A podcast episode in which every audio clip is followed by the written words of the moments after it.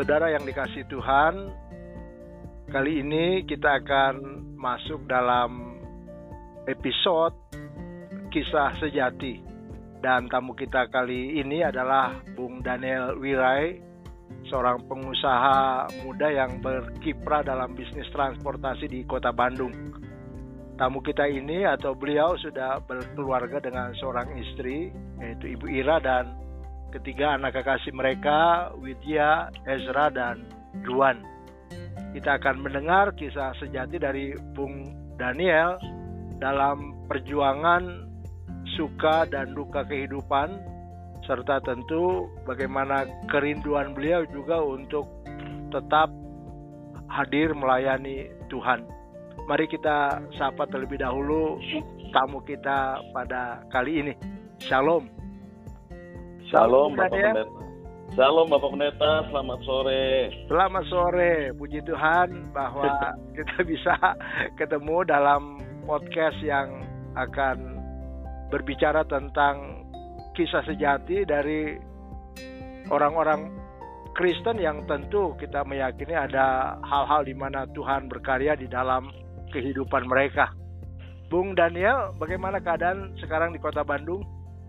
Puji Tuhan, Bapak Pendeta, semuanya dalam keadaan baik, keluarga semua sehat, dan luar biasa buat kami sekeluarga di Bandung. Wah, puji Tuhan.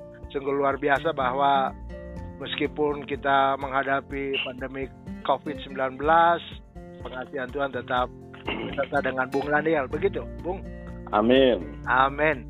Uh, kita akan bicara tentang siapakah sebenarnya Bung Daniel ya dan tentu untuk semua orang bisa tahu siapa sebenarnya sosok dari Bung Daniel.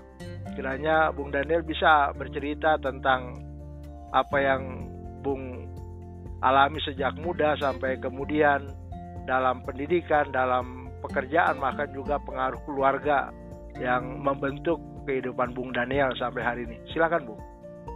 Baik, Bapak Pendeta, terima kasih.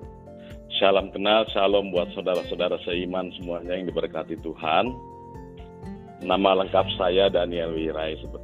Kemudian saya lahir di kota Surabaya tahun 1971 Uh, saya empat bersaudara dari keluarga yang sangat-sangat sederhana saja.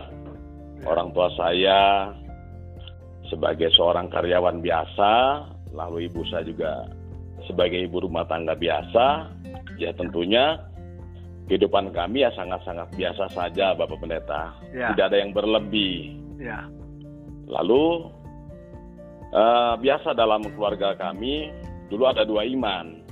Ya. Bapak saya lahir dari keluarga Muslim. Oh ya. Lalu ibu saya dari keluarga Kristen.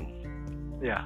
Nah, kemudian ya kami pernah dibentuk dalam situasi dua iman ketika kami saya lahir dulu itu masih ada dua iman di rumah tangga kita di ya. rumah tangga orang tua saya. Ya. Ya, tapi tentunya itu tidak menjadi penghalang buat uh, kita masuki masa-masa remaja, masa muda, dan seterusnya seperti sekarang. Ya. Nah tentunya ada banyak hal yang menjadi inspirasi juga buat para pendengar juga. Ya. Bahwa sebetulnya situasi yang sulit itu kalau kita kemas dengan baik jadi berkat gitu loh Pak Pendeta. Oh, ya. Bukan satu permasalahan sebetulnya. Ya. Memang kita diperhadapkan dalam situasi semakin banyak masalah itu semakin tangguh sebetulnya buat orang-orang yang percaya dengan Kristus itu. Ya. Nah, itu. Jadi dengan keterbatasan orang tua saya dan keluarga yang hanya sebagai karyawan biasa, tentunya ya. kemampuan secara finansial untuk mendidik anak, menyekolahkan anak, tentunya tidak sesuai dengan harapan pada saat kami masih remaja. Ya. Ya mungkin kami empat keluarga tidak ada satupun yang menempuh sampai jalur pendidikan tinggi. Oh, iya. Sampai kuliah perguruan tinggi tidak ada. Iya. Dari kakak saya nomor satu semuanya tamatan SMU dan kalaupun ingin melanjutkan bisa kuliah di ini Universitas Udayana Bapak Pendeta. Oh iya. Jadi kata ibu saya kalau kita mau bilang, Mami mau ngelanjutin kuliah, ibu saya lalu bilang, Ah. "Ud- ya ya nak gitu maksudnya. Bukan yang di Bali tuh ya. Bukan, bukan. Jadi Udayana versinya keluarga Wira itu Udayana, maksudnya tuh jangan dilanjutkan begitu Oh. Pak Pendeta. Oh, begitu ya sekolah. Iya, sekolahnya Udayana, Udayana gitu.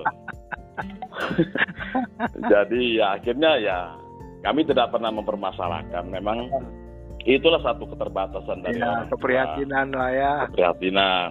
Hmm. Ada salah satu yang sering kali saya sampai saat terngiang Ah, bahwa mami saya itu bisa menyekol- menyekolahkan anak sampai SMA saja itu sudah puji Tuhan luar biasa Bapak. oh, oh, Jadi tidak ada target untuk masuk perguruan tinggi memang tidak Ya. mampu lah kategorinya gitu Bapak. iya, iya. Nah tentunya ini yang yang menjadi luar biasa buat kita ini tantangan kita. Ah, Jadi ketika saya remaja dulu iya, tahun 89 tepatnya itu iya. itu bapak saya itu satu tahun sekali baru kembali ke Jakarta tugas di Sumatera. Oh, di mana di Sumatera?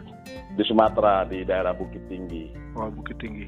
Nah, nah, tahun 89 usia saya waktu itu masih sekitar 18 tahun. Iya. Lalu satu ketika saya diajak ketika Desember bapak saya datang ke gereja GPB Oceana Jakarta Pusat. Iya. Itu bapak saya mengajak saya tuh untuk bayar eh, apa namanya itu. Dulu itu ada yang namanya bu- bulanan itu loh Bapak Pendeta apa ya? PTB. Persembahan tetap bulanan. Iya, PTB. Zaman dulu kan masih PTB ya Bapak Pendeta. Iya. ya. Ah. Jadi bapak saya bayar selalu satu tahun Bapak Pendeta. Oh, gitu. Rapel ya. Ya, selalu bayar satu tahun dari Desember sampai ke Desember gitu. Iya. Nah tentunya ketika saya mengantar itu saya ditegur sama seorang eh, ada satu jemaat di Oceana itu namanya Bapak Patinama itu. Iya. Lalu saya dipanggil, Daniel kamu sudah ikut katekisasi belum? Iya. Saya bilang belum om. Masa udah umur segini belum katekisasi? Ya akhirnya saya ikut katekisasi Bapak Pendeta. Iya. Nah tentunya ada perubahan sikap. Iya. Yang dulu ketika tahun 80 saya berdomisili di daerah Pademangan, Jakarta Utara. Pademangan Barat. Ngikut orang tua itu. Iya, berarti bayangkan dari tahun 80 sampai 89, 9 tahun saya ditempa dalam situasi Iya. dengan dunia yang penuh dengan kejahatan. Oh, maksudnya apa itu? Di lingkungan kami itu lingkungan orang-orang yang kurang baik, Pak Pendeta. Oh, Status sosialnya rendah, iya. pendidikannya an- hampir semua anak-anak yang sebaya dengan saya tidak bersekolah. Iya. Lalu hari-hari kerjanya yaitu mencuri, menodong, Ah. mabok. Oh, Nah, ya saya salah satu anggota dari kegiatan-kegiatan itu, tindakan kejahatan itu. iya. Lalu setelah saya ikut katekisasi tahun 89, waktu itu masih pendeta Paulane Oh, iya. di Oceana. Iya. Lalu peralihan ke pendeta Lydia Wairata, Iya. tahun 90 saya di Sidi. Iya. Nah tentunya ada satu sikap dari saya ketika selesai di Sidi, saya melihat gitu loh Pak Pendeta, Iya. bahwa hidup ini tidak boleh seperti begini karena masa depan ke depan itu semakin hari semakin berat bukan semakin ringan. Iya. Lalu saya mencoba melihat sekeliling saya lingkungan di gereja Oceana. Itu rata-rata didominasi oleh orang-orang yang sukses, Iya. orang-orang yang berhasil di jemaat Oceana. Oh, iya. ada pegawai bea cukai, ada Ya. pegawai emigrasi, ada pilot Garuda, ada Ya. dari TNI. Yang rata-rata hampir semua jemaatnya saya perhatikan itu Iya. 80% jemaat itu orang-orang mampu. Iya. Nah, tentunya saya melihat ternyata enak juga ya jadi orang mampu gitu. Oh, begitu. Pu- punya rumah gedung, Iya. punya mobil bagus, anaknya bisa sekolah sampai kuliah, Iya. bisa makan-makan di restoran, bisa rekreasi. Iya. Lalu sementara ketika saya bercermin ke keluarga saya, Iya. jauh sekali, Bapak. Jauh sekali ya. Oh, Lalu saya berpikir, iya. setelah di CD itu, saya aktif di gereja, Bapak Pendeta. Iya. Dengan berbekal permain gitar yang biasa-biasa saja gitu, yang seperti di lampu merah gitu kan. Ah, Ya, kami mencoba belajar melayani di gereja, Pak Pendeta. Oh, Jadi saya sebagai gitaris, kalau Ibu Pendeta Lydia Wairata melayani di Bajem di Ancol, iya. saya diajak sama beliau, mendampingin beliau. Oh, Dengan keterbatasan itu, tapi beliau tidak pernah ragu mengajak saya. iya. Sampai pada akhirnya kami aktif di gereja, bikin paduan suara, vokal grup, Iya. dan berujung pada cita-cita Bapak Pendeta. Oh, maksudnya? Saya harus saya harus berubah Oh, nasib saya ke depan. iya. Kalau saya mengikuti jalur yang formal seperti mereka-mereka, Iya. bekerja di bidang-bidang formal, Iya. seperti yang tadi saya sampaikan, tidak mungkin saya jadi orang berhasil. Oh, Karena untuk mencapai kerja jadi pilot Garuda, saya bukan orang pandai. Iya. Pendidikan saya tidak memungkinkan. iya. Kerja ingin di bea cukai tidak ada relasi. Iya. Demikian juga di departemen yang lainnya. Iya. Lalu akhirnya saya berpikir satu-satunya cara yang memungkinkan Iya. ya untuk kita bisa maju menggapai masa depan yang lebih baik hanya satu di benak saya Iya. jadi seorang wirausaha. Oh, wirausaha. Nah itu jadi mulai terbentuk. Lalu saya mulai bekerja serabutan apa pun saya kerjakan Mbak Pendeta sesuai dengan bidang saya yang hanya tamatan STM. Oh, begitu. Iya. Jadi tahun 91 saya tamat sekolah itu, saya bekerja di bengkel bubut di daerah Senen, Oh, namanya bengkel bubut retes. iya. Dibayarnya harian Bapak Pendeta. Oh, Satu hari 2000 rupiah. Oh, tahun itu ya, part time begitu ya. Iya. Jadi masuk jam setengah 8 pagi, pulang jam 5 sore. Dibayarnya 2000 tidak ada apa-apa lagi. Oh, iya. Tapi karena saya ingin belajar dengan bidang saya, saya Iya. tekunin. Tapi itu pun tidak bertahan lama. Mm-mm. Jadi saya ketika saya bekerja, selalu saya melihat itu orang yang bekerja lebih awal dari saya. Iya. Yang sudah lima tahun, 10 tahun, gaya hidupnya seperti apa. Mm. Itu adalah satu cerminan. Berarti kalau lima tahun yang akan datang, kalaupun saya prestasinya bagus, kurang lebih seperti itulah kehidupannya. Oh, iya. Nggak jauh-jauh amat ya. Iya, jadi saya sudah mulai menakar-nakar gitu. Iya. Jadi saya berpikir, wah, kalau saya seperti ini saya tekunin, lima tahun yang akan datang seperti si A yang sudah lima tahun masih tinggal di kontrakan, lalu saya berhenti. Mm. Ya, jadi saya tidak berpikir bahwa itu akan menjadi masa depan yang baik buat saya. Ini ada semacam mentor atau motivator nggak yang ngajarin? Tidak ada. Nggak ada ya? Tidak ada, Oh. tidak ada. Jadi saya mulai berpikir secara objektif aja. Oh, gitu. Jadi saya melihat kalau saya tekunin bidang saya ini lima tahun ke depan, saya berumah tangga, Ah. masih tinggal di kontrakan, jadi tidak bisa berbuat apa-apa buat anak dan istri saya. Iya. Lalu saya beralih ke bidang yang lain, Iya. Kerja di bengkel mobil di Sunter. Pun Iya. juga demikian.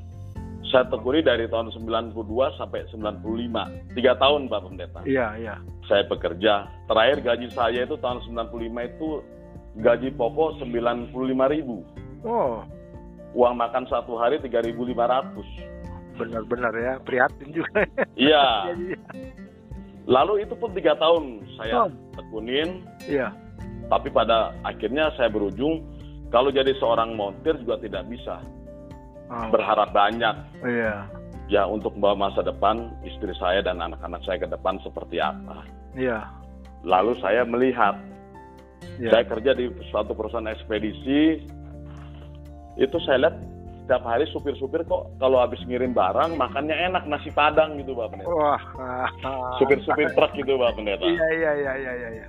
Oh. ya jadi ini yang menjadi motivasi buat saya Ah, peluang. satu minggu ya. satu minggu mereka bisa dapat uang 150 ribu bersih gajinya Oh, di luar hari-hari jadi supir Iya. truk itu ada uang jalan ada komisi pak pendeta oh ya, Supir tambahan truk. ya. Oh. Ah, ah. jadi saya mulai masuklah Hmm. saya menghadap pimpinan saya saya beralih profesi yang tadinya sebagai mekanik Mm-mm. saya ingin jadi supir truk saja Iya, dalam benak saya saya ini orang yang biasa hidup sederhana pak pendeta iya. dengan penghasilan kecil saja gaji saya itu utuh tiap bulan Pak Pendeta dari Oh. yang 50 ribu sampai 95 ribu itu tidak pernah terkorek Wah, bisa ya, bisa begitu. jadi saya hidup dengan uang makan saja itu bisa Berarti nggak ada uang rokok tuh di situ. Nggak ada. Jadi saya tidak merokok memang pada saat itu. Tidak merokok. Iya. Nah, jadi saya masuk jadi supir tahun 95 Pak Pendeta. Iya. Jadi saya ambil profesi jadi seorang supir truk. Oh, Nah, tentunya ada satu pergumulan di keluarga saya. iya. Siapa sih yang ingin orang tuanya anaknya pengen jadi supir Pak Pendeta? Ya. Itu kan pekerjaan yang sangat hina. Malu lah ya begitu ya. Ya, Ya. itu pekerjaan yang sangat-sangat mungkin tidak disukai di si- siapa pun orang tuanya. Mm, Kalau ditanya anaknya kerja apa? Supir ya pasti mereka malu dan minder. Iya, iya. Tapi yang merasakan kan saya Pak Pendeta. Iya. Saya punya cita-cita sulit untuk mengungkapkan, untuk menjelaskan. Iya. Ya, bagaimana nanti ke depannya seperti apa orang selalu Hmm. nyinyir gitu Pak Pendeta ketika saya sampaikan. Oh ini waktu, waktu kerja gitu memang udah kawin ya? Belum? Belum, belum. Oh. Tapi udah mulai berpikir ya jauh ya? Iya, jadi tahun 95 itu saya mulai beralih profesi sebagai supir truk. Iya. Tiap minggu saya bisa menabung 150 ribu bersih Pak Pendeta Oh. saat itu. Jadi bayangkan dengan kehidupan saya sebagai seorang pengemudi truk, Oh. karena saya rajin Pak Pendeta, satu hari Iya. bisa sampai dua hari saya dapat. Iya. Jadi kalau orang berangkat jam 8 pagi, saya berangkat subuh-subuh jam Iya. 4 pagi. Iya. Begitu. Karena saya masih bujangan waktu itu ya, akhirnya Iya. saya nikmatin suasana itu. Iya. Waktu berjalan, saya punya tabungan. Iya. Mengapa saya ngambil pro- profesi sebagai seorang pengemudi truk? Saya suatu saat ingin uang tabungan saya jadi sebuah truk gitu, Bapak. Oh, memang sudah ada harapan ya? Hmm. Betul. Jadi saya sudah buat jalurnya itu, Bapak Pendeta. Ya. Saya ingin suatu saat saya pengen punya truk sendiri walaupun butut-butut jelek-jelek, tapi saya kemudikan sendiri. Iya. Saya jadi bos atau pimpinan buat diri saya sendiri. Ini Iya. cita-cita saya waktu tahun 95 itu. Iya. Puji Tuhan waktu berjalan, waktu berjalan, Iya. ya pada akhirnya saya kenal lah sama istri saya ini Pak Pendeta. Iya. Ah. Dia juga salah satu teman CD saya waktu di Oceana. Oh, satu letting begitu ya rupanya. Iya. Jadi ya kami bertemu. Iya. Lalu ketika saya kerja sebagai pengemudi ya tentunya kan tidak pantas lah buat keluarga istri saya. Ah, kenapa rupanya ini keluarga? Ya seperti langit dan bumi kira-kira gitu Pak Oh, begitu ya. Ah. Ya, Ah. dia dari dari keluarga yang orang yang cukup lah Mbak Pendeta. Iya. Tinggal tinggalnya saja pun jauh. Dia di anak Raja Wali Selatan, kami di Pademangan Barat. Iya. Jadi ya kami sempat tidak nyambung lagi Ah. waktu itu ya karena keterbatasan status saya dengan istri saya waktu itu calon istri saya. Iya. Jadi saya harus berpisah dulu gitu. Iya. Tapi waktu berjalan, nah saya tipenya orang yang pantang menyerah dengan situasi gitu. Iya. Ya, lalu ya yang pertama-tama ya berdoa tentunya Bapak Pendeta. Oh, begitu. Ya tentunya kalau kita ingin segala sesuatu, Iya. tentunya saat itu ya memang tidak ada kekuatan yang lain buat saya selain berdoa dan berdoa gitu. Yakin ya, yakin ini Iya, dalam doa. nih. betul. Iya, jadi bagaimana saya percaya gitu loh Pak Pendeta. Oh, begitu ya. Iya, ya jadi dari situ saya mulai bertekun lagi. Oh. Setiap hari Minggu kalaupun ada kerjaan saya tinggalkan kerjaan itu saya tetap beribadah. Oh. Ibadah. Iya. Jadi kuncinya setiap hari Minggu tidak boleh ada kegiatan saya harus ke gereja. Oh, jadi Lalu- itu prioritas berarti ibadah. Iya. ya? Lalu yang kedua ini yang lucu Pak Pendeta. Iya. Bagaimana seorang yang miskin, seorang yang tidak punya, kok ingin cita-citanya jadi pengusaha gitu Pak Pendeta. Oh. Nah ini yang yang buat saya tuh sampai hari ini masih bertanya-tanya gitu loh. Oh. Maksud apa sih Tuhan gitu ya. Iya, iya. Lalu pada akhirnya sekarang baru saya ketemu jawabannya setelah saya ikut program komunitas baca Alkitab dua tahun belakangan ini Pak Pendeta. Ah, jawabannya jadi- dari sini. Jadi apa jawabannya? Ya memang Allah kita luar biasa. Oh. Gitu loh. Minta dan bertekun dengan doa lalu melakukan. Iya, betul. Karena janji Tuhan kan itu berkat yang berlimpah. Iya, betul, betul. Ya, kamu akan dijadikan kepala bukan ekor. Lalu itu yang saya tagih sama Tuhan. Oh, iya. Jadi sering kali saya menuntut sama Tuhan, Tuhan, apa yang sudah saya lakukan selama ini, Tuhan buka jalan buat saya, gitu. Iya. Saya percaya tidak ada yang mustahil buat Tuhan. Saya Hmm. orang yang tidak mampu, saya ingin menjadi seorang wirausaha. Tidak tahu seperti apa gitu Pak Pendeta. Iya, iya. Modal tidak punya, kantor tidak punya, Iya. uang tidak ada. Iya. Nah ini semuanya sangat akhirnya menjadi satu apa? Satu kesaksian juga buat kita gitu Pak. Pendeta. Iya, iya. Saya menyadari memang Tuhan kita itu memang Tuhan yang besar. Jadi kalau minta sama Tuhan jangan yang kecil-kecil. Nanggung. Jadi jawabannya gitu Bapak Pendeta. Jadi sekarang saya baru terbuka bagi jawabannya setelah saya mengikuti program baca Alkitab, komunitas baca Alkitab Iya. yang Bapak Pendeta pimpin waktu di Sejahtera. Saya ketemu jawabannya. Iya. Allah kita itu Allah besar. Kita itu anak raja. Iya. Jadi sekarang saya mulai dapat gitu Bapak Pendeta, jawabannya Iya. kuncinya. Makanya ketika saya katakan Bapak Pendeta, Tuhan saya ingin jadi pengusaha. Iya. Tuhan tolong buka jalan. Iya. Saya tidak punya apa-apa tapi saya ingin jadi pengusaha. Iya. Lalu dengan serta merta masa-masa itu akhirnya datang Mbak Pendeta. Iya. Ya tentunya kita pasti mengalami masa-masa sulit lah Iya. pada saat kita awal-awalnya itu Iya. Mbak Pendeta. Ya bagaimana kita eh, diajak ya menghadapi masalah-masalah yang rumit Mbak Pendeta. Iya. Masuk ke dalam dunia wirausaha bagi orang-orang Kristen terutama di Jawa Barat kan tidak mudah Mbak Pendeta. Iya, iya. Dari namanya saja orang sudah malas untuk diajak kerjasama Mbak Pendeta. Mm. dari wajahnya saja sudah orang udah enggan Iya. untuk diajak kerjasama. Tapi ya itulah sebagai orang-orang yang mengandalkan Tuhan, Iya. tentunya tidak ada cara yang lain selain berserah diri penuh sama Tuhan gitu Pak Pendeta. Iya, iya. Jadi tahun 2005 barulah kita memulai Pak Pendeta Iya. kira usaha itu. Secara khusus ya. Apa nama Iya. ininya? Nama perusahaannya sekarang? CV hasil gemilang. Wow. Kalau di disingkatnya HG Transport karena saya di bidang transportasi Pak Pendeta. Ah, ada ada filosofinya apa itu nama itu? Ya tentunya HG itu kan sebetulnya nama inisial dari pimpinan saya di Jakarta. Oh begitu. Jadi hari hari Gosal itu HG Iya. di Jakarta. Nah, Hmm. saya diperkenankan memakai brand beliau Pak Pendeta. Oh HG itu brand sama. ya. Ah. Jadi HG Transport itu di Jakarta itu ada. Sekarang kantornya di daerah Marunda Center Pak Pendeta. Oh jadi Cukup itu besar. itu bukan semacam apanya anak perusahaan di Bandung bukan ya? Bukan. Hanya brand brandnya saja dipinjam. Karena saya dedikasi pada saat bekerja baik sekali di mata beliau. Iya. Jadi ketika saya datang tahun 2005 menghadap sama beliau, Iya. oh, nama, namanya Pak Hari, Pak Hari saya ingin jadi berwirausaha di bidang transportasi. Apakah diizinkan saya pakai nama HG Transport? Beliau katakan silakan. Selama ini karena saya lihat kamu kerjanya baik, Iya. jadi boleh pakai nama brand HG Transport. Hanya inisialnya beda. Kalau di sana itu Hari Gosal, saya hasil gemilang Pak Pendeta. Oh ya. Nah, jadi itulah ber- bermulanya dari kita berwirausaha di 2005, tepatnya di kota Bandung. Iya. Sampai sekarang ya.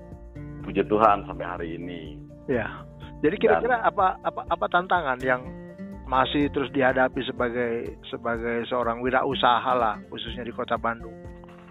Ya tantangannya tentunya sama seperti para wirausaha yang lain, Mbak. Iya. Pendeta. Ah, Situasi yang sulit, iya, keadaan yang tidak menentu. iya, Ya, tapi kembali lagi, gitu loh.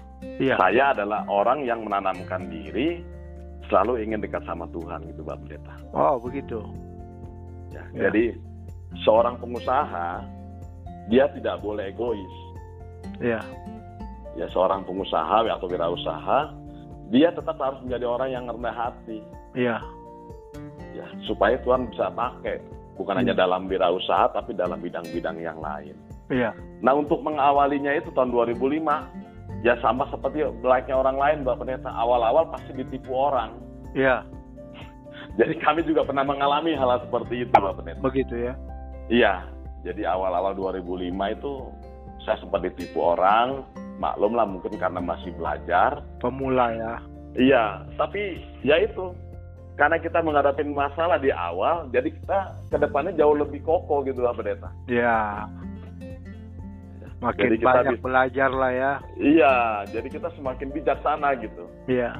Jadi tidak semata-mata ketika ada tawaran dengan untung besar kita langsung ambil tidak. Hmm.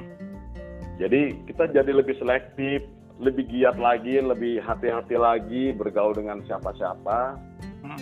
Ya itu awal ketika saya belajar mulai usaha di Bandung tahun 2005. Ya itu eh, karakter semacam itu untuk menjadi rendah hati ya itu lebih lebih apa pengaruh dari mana ya sebenarnya apakah termasuk pengajaran gereja di dalam atau memang nilai-nilai dunia yang memang bapak serap di situ? Yang pertama, saya nih adalah salah satu orang, salah satu orang mungkin Mbak Pendeta ya, Ya. yang selalu menyimak ketika saya beribadah. Oh. Ya, ketika hamba-hamba Tuhan menyampaikan firman, Ya. saya selalu menyimak. Setiap minggu selalu ada pesan, Ya. selalu ada janji Ya. buat kita.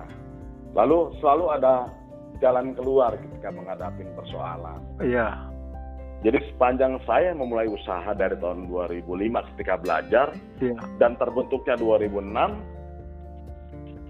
mungkin buat orang lain itu masalah tapi buat saya itu berkat gitu Pak Pendeta. Oh begitu ya. Ya. Iya, jadi masalah itu saya rubah menjadi berkat gitu. Ya. Jadi setiap kali ada satu masalah besar buat saya, saya selalu senyum. Saya katakan sama Tuhan, Tuhan ada rencana apa buat saya? Oh begitu ya. Malah balik ada mau berkat? ya. Iya, Tuhan mau kasih berkat apa lagi nih? Kok saya dikasih persoalan sedemikian hebat gitu, Pak Pendeta? Oh, jadi bukan semacam hukuman, malah dibilang ini ada Bukan. berkat apa lagi nih ya? Bukan. Ah, Nah ini luar biasanya itu buat saya iya, selalu katakan itu. Jadi setiap kali ada persoalan, saya selalu tersenyum, Mbak Pendeta. iya. Berarti kita akan mau naik tingkat lagi begitu. Oh, gitu ya. Jadi bukan saya mencari kambing hitam, bukan saya Hmm. lari dari permasalahan, tapi saya hadapin. Iya, Karena karena itu tadi iya. anak-anak Tuhan itu harus gagah gitu loh, seperti Hmm. yang di Firman Tuhan kan gitu. Iya. Ya, bagaimana hamba-hamba Tuhan dipilih Tuhan tidak pernah ada yang jadi pecundang itu, selalu jadi Iya. pemenang semua. Iya. Andalkan Tuhan dalam segala hal gitu. Iya. Tahun 2008 ketika krisis ekonomi, mungkin Mbak Pendeta masih ingat, Iya. Orang-orang krisis, saya tidak mengalami krisis, bahkan saya beli mobil truk baru waktu itu. Oh, Sampai manajer showroomnya itu, manajer salesnya itu iya. tanya ke saya, Pak Daniel, bagaimana peluang 2008? Luar biasa, baik buat saya. Dalam krisis gini, Bapak masih bilang baik katanya gitu. Iya. Apa yang saya khawatirkan, saya bilang begitu. Oh, begitu ya.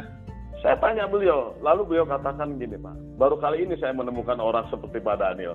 Ah, Sering kali kalau saya tanya orang-orang tentang krisis, mereka selalu mengeluh Pak Pendeta. iya. Mereka selalu mengeluh, aduh kondisi seperti ini bagaimana ke depan. Saya katakan, luar biasa baik, saya bilang begitu. Iya. Dan memang terbukti kita lewatin 2008 Pak Pendeta. Ah, Ya, dari dari mobil kita yang tidak ada, dari mulai satu, satu, satu kita belanja truk terus. Iya. Dan nggak pernah mengalami krisis. Jadi sekarang apa armadanya berapa ini truk? Terakhir saya sampai di 58 unit, Mbak Pendeta. 58 unit ya. Iya, Dan tetap operasional ya meskipun pandemi Covid ini. Ini yang luar biasa anak-anak tua tuh selalu dipelihara, Mbak Pendeta. Oh, luar biasa. Jadi saya tidak pernah merasakan krisis, bukan kita mau bersombong diri, tidak. Iya, tidak ya. Tapi tapi selalu saya membawa dalam doa. Oh, Ketika pagi hari saya bangun tidur sebagai orang, saya selalu berkata dalam hati saya, iya, di hadapan Tuhan kita harus jadi orang yang lemah. iya, Orang yang tidak punya kekuatan apa-apa. iya. Ya orang yang tidak berdaya. Jadi Iya. pagi-pagi ketika saya bangun, yang saya doakan pertama adalah karyawan saya.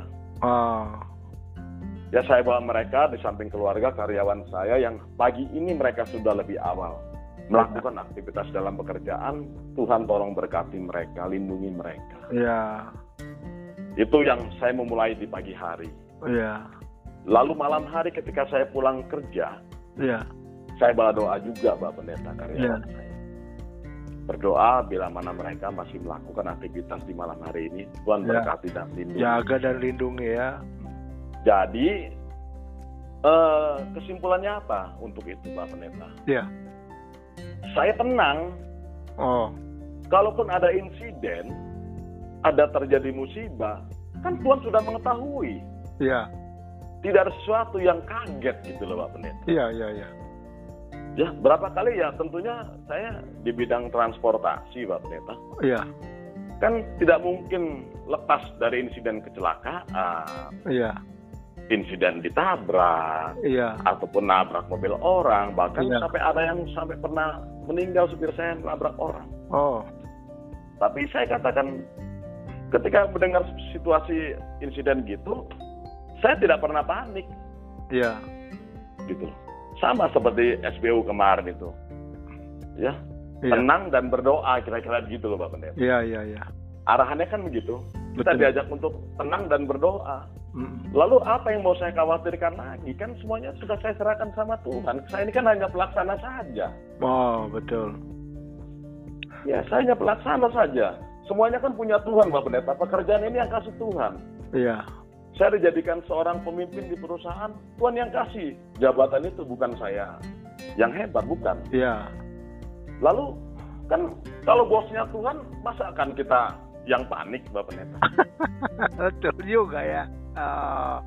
Jadi ada hubungannya itu ya bagaimana kuasa Tuhan ya dalam dunia bisnis ya. Semuanya orang-orang Kristen harusnya demikian, Bapak Pendeta. Iya. Dia tidak akan pernah stres, tidak akan pernah Mm. sampai tensinya naik gara-gara persoalan pekerjaan. Betul. Pekerjaan itu bukannya kita disiksa, bukan. Betul. Bukannya kita dianiaya oleh pekerjaan atau dibelenggu, bukan. Iya. Pekerjaan itu kalau kita bisa nikmati itu berkat gitu loh. Kita ditempa Iya. di situ, kita diajar jadi orang bijaksana, kita diajar untuk berbagi waktu, Iya. kita diajak juga, diajar juga untuk berbagi berkat dan sebagainya dan sebagainya banyak hal gitu loh. Oh iya. Itu yang yang saya dapat sebagai orang-orang Kristen. Jadi Iya. kalaupun ada masalah tahun 2018 begitu Pak Pendeta pernah ada kejadian insiden mobil saya terbalik di dalam Iya, Sumedang. terbalik. Iya, iya. Saya tersenyum aja, saya selesaikan semuanya. Itu mobil nggak diangkat Bapak Pendeta karena masuk ke jurang. Iya. Lalu saya bertanya dalam dalam hati saya sama Tuhan, Tuhan mau kasih hadiah apa lagi buat saya? Itu pertanyaan kami buat Bapak, Bapak Pendeta. Betul, Mungkin betul, juga betul. jadi inspirasi buat Iya. teman-teman yang lain. ya. saudara-saudara seiman yang ingin berwirausaha. Iya. Jangan takut menghadapi persoalan. Iya. Dua bulan kemudian apa yang terjadi Bapak Pendeta? Iya. Ketika mobil saya selesai terbalik di Sumedang dan nggak bisa diangkat, Iya. barang-barangnya tumpah semua hancur. Iya. Dua bulan kemudian saya ditelepon sama customer saya. Iya. Dia mau buka cabang di Purwokerto minta unit dari saya. Iya. 9 unit mobil truk saya dipakai di Purwokerto. Iya. Jadi tidak ada yang hilang sebetulnya. Iya. Berkat itu tidak ada yang hilang. Tuhan sering kali memakai kita bisa nggak tetap bersyukur sama Tuhan dalam Wah. kondisi yang ada. Ini Bisa nggak ketika terjadi ya. mah? Iya, Iya. ketika terjadi insiden bisa nggak kamu Ah. tidak menyalahkan Tuhan? Ah, betul. Ah, luar biasa. Hmm. Itu. Jadi itu yang menjadikan kita kokoh kuat Bapak Pendeta. Ya, ini yang namanya naik tingkat terus ya, naik tingkat Iya. terus ya tiap tahun ya. Iya.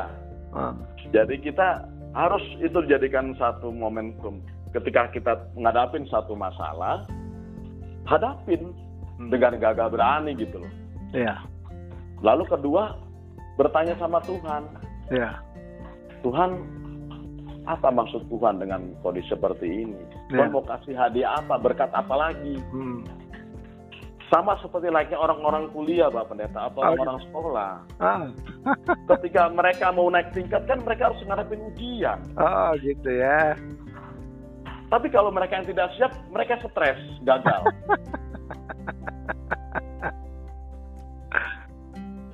ya kan? Nah, sementara kita kita ini ya puji Tuhan Mbak Pendeta, Iya, ini juga berlaku juga buat teman-teman, buat orang-orang yang iya, ya jemaat GPIB khususnya Mbak Pendeta ya. iya, jangan cepat merasa puas dengan jabatan atau pekerjaan atau Ya, penghasilan.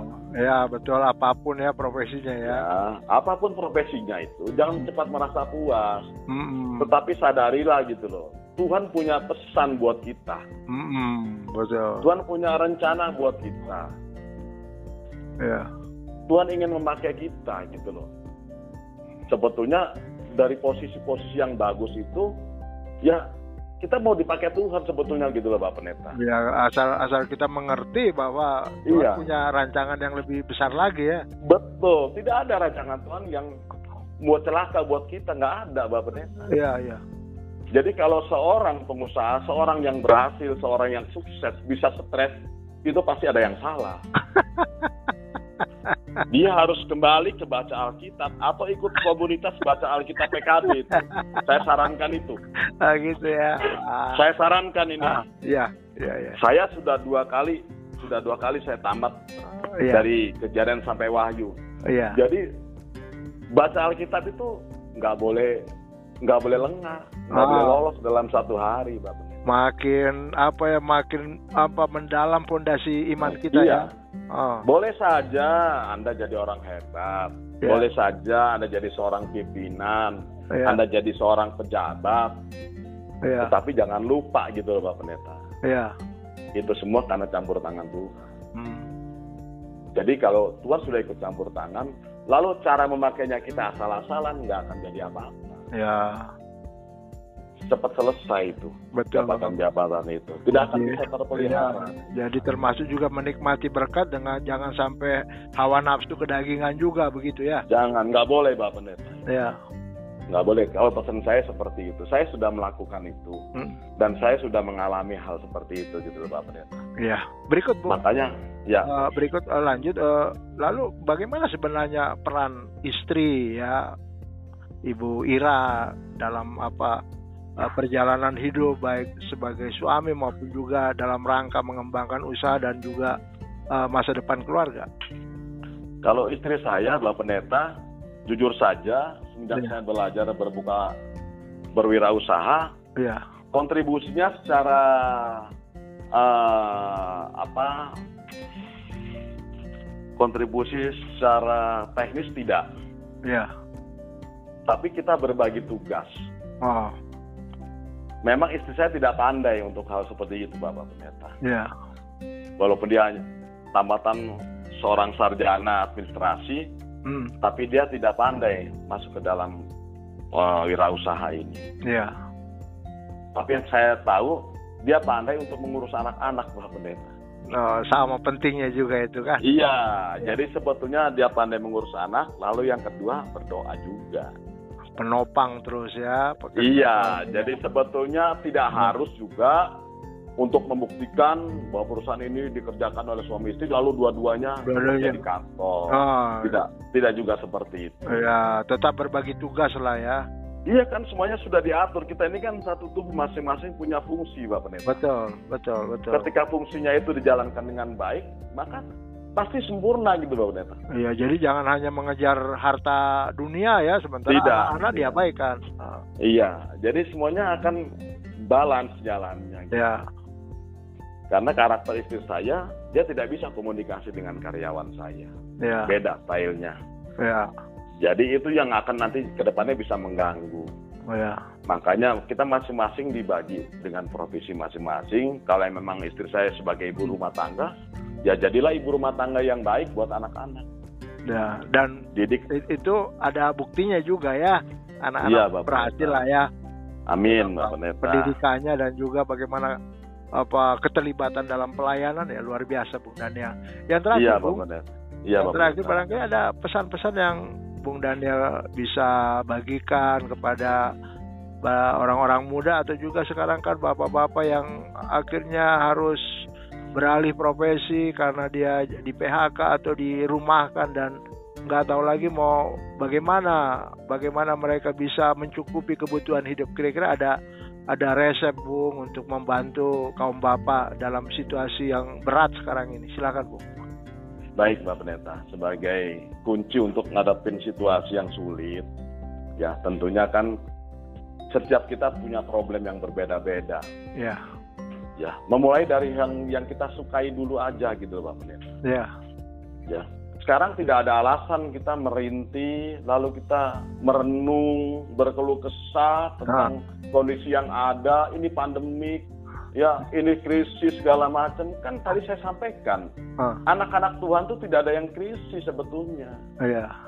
Yang krisis itu yang di luar sana. Ya. Yakin dan tetap harus beriman gitu loh. Bahwa jalan Tuhan itu selalu punya cara. Ya. Nah, tergantung daripada kita. Nah, sekarang saya hanya memberikan satu sedikit trik saja Ya. ya untuk menghadapi situasi seperti sekarang ini. Ya. Tentunya Bapak Pendeta lihat ke depan. Ya, ke depan itu semakin hari semakin sulit. Harga-harga tidak mungkin berkurang. Ya. Ya, baik dari segi sandang pangan tidak ada yang berkurang, naik Iya. terus. Nah. Pendidikan tidak ada yang murah, semakin mahal. Iya. Sementara kalau kita tetap berpegang, buat adik-adik muda terutama, Ya. ketika lulus sekolah ingin bekerja, itu sudah ketinggalan. Ya. Ya, untuk mendapatkan situasi sekarang, coba beralih pola pikirnya menjadi wira wirausaha wirausaha baru. Ya. Ya, dimulai dari kecil nggak apa-apa. Mungkin orang mentertawakan. Ya memang itulah. Kalau sudah ditertawakan orang, dihina orang itu berarti kita udah mau jadi orang sukses. Ya, diuji mentalitasnya ya. Karena kan orang sudah memikirkan kita, Bapak Pendeta. Iya. Betul juga. Iya. Iya, tertarik dia. Iya, sekarang kalau Bapak Pendeta nggak diomongin kan Bapak Pendeta bukan orang hebat. Oh, itu ya. Iya kan, bagaimana dulu kita sama-sama di Bandung merasakan. Iya, iya, iya, iya. Ya kan? Ah. Wah ini, kalau kita belum diomongin orang, belum Ah. dibenci orang, berarti kita belum masih orang biasa-biasa. Oh, ya, ya, ya, ya. Jadi harus melakukan satu hal. Ah, Ingat, ingat ini bahwa Iya. rakyat kita Indonesia itu 267 juta jiwa. Iya. Pagi perlu makan, siang perlu makan, malam perlu makan. Ah, Memulai melawan arus, jemaat GPIB khususnya, iya. itu paling tidak suka berwirausaha. Iya.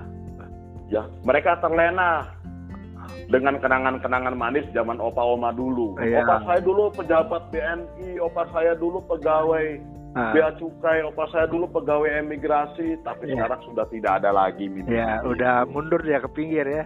Ya, sekarang kita harus realistis. Betul. Kalau mau jadi hidup sukses, mulai Iya. dari sekarang. Tinggalkan mimpi-mimpi masa lalu. Iya. Ya, sekarang kita sekarang semakin diperhadapkan dalam situasi sulit, tetapi ada masih ada celah buat kita jadi orang-orang berhasil, Bapak. Iya. Dari mana memulainya? Berwirausaha. Iya. Modal kecil, jualan pisang goreng, Iya. ya, yang bikin gerobak itu. Iya. Ayo, itu dengan modal 500 ribu bisa beli Fortuner, Bapak Pendeta. Oh, mantap ya. iya. Sekarang Bapak Pendeta di Bandung itu satu pisang itu satu kipang pisang kipas itu tiga ribu rupiah. Iya. Tahu tiga ribu. Iya.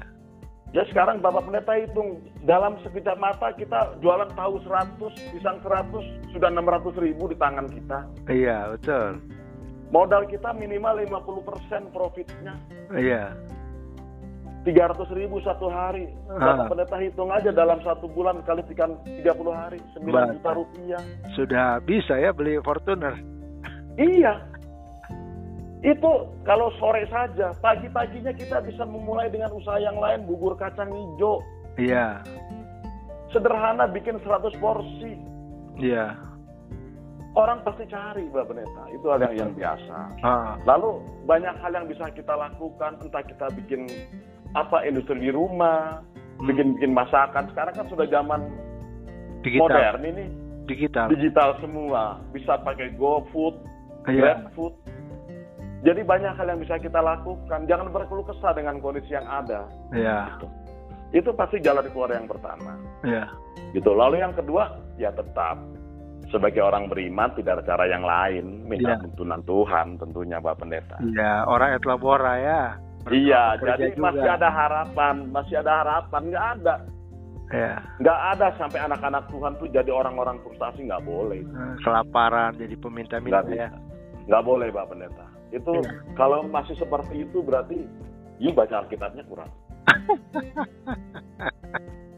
semakin dalam, semakin Ah. dalam, semakin dalam, yeah. maka jalan keluar itu semakin terbuka. Yeah. Jadi kita juga berharap ke depan ada adik muda, terutama Yeah. juga bapak-bapak, ayo Yeah. bangun dong.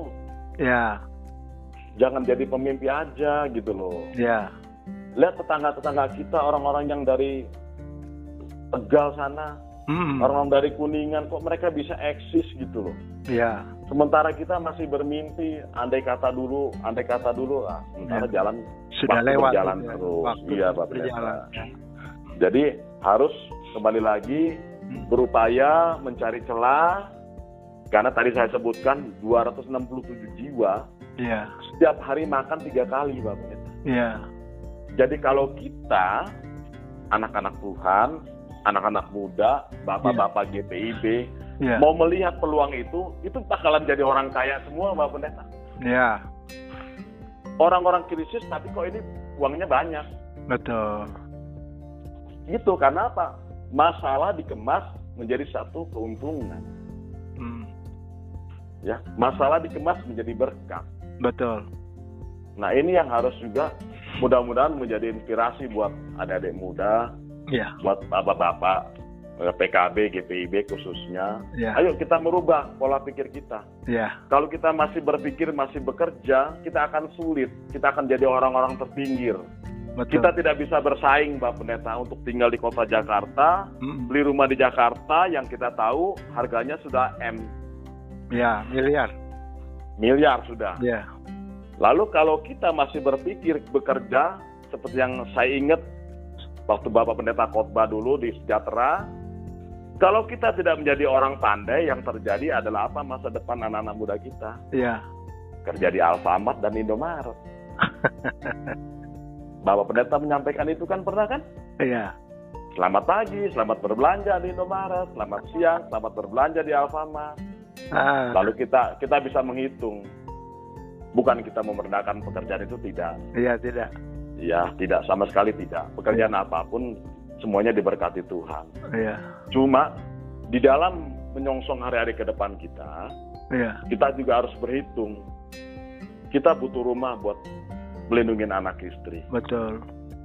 Kita juga butuh biaya untuk memberikan pendidikan yang terbaik buat anak-anak. Ya, Kita harus berikan menyi- eh, menabung guna kesehatan mereka. ya, Kita juga harus memberikan satu tabungan lagi buat apa? Rekreasi. ya, Jadi kita harus hitung baik-baik itu.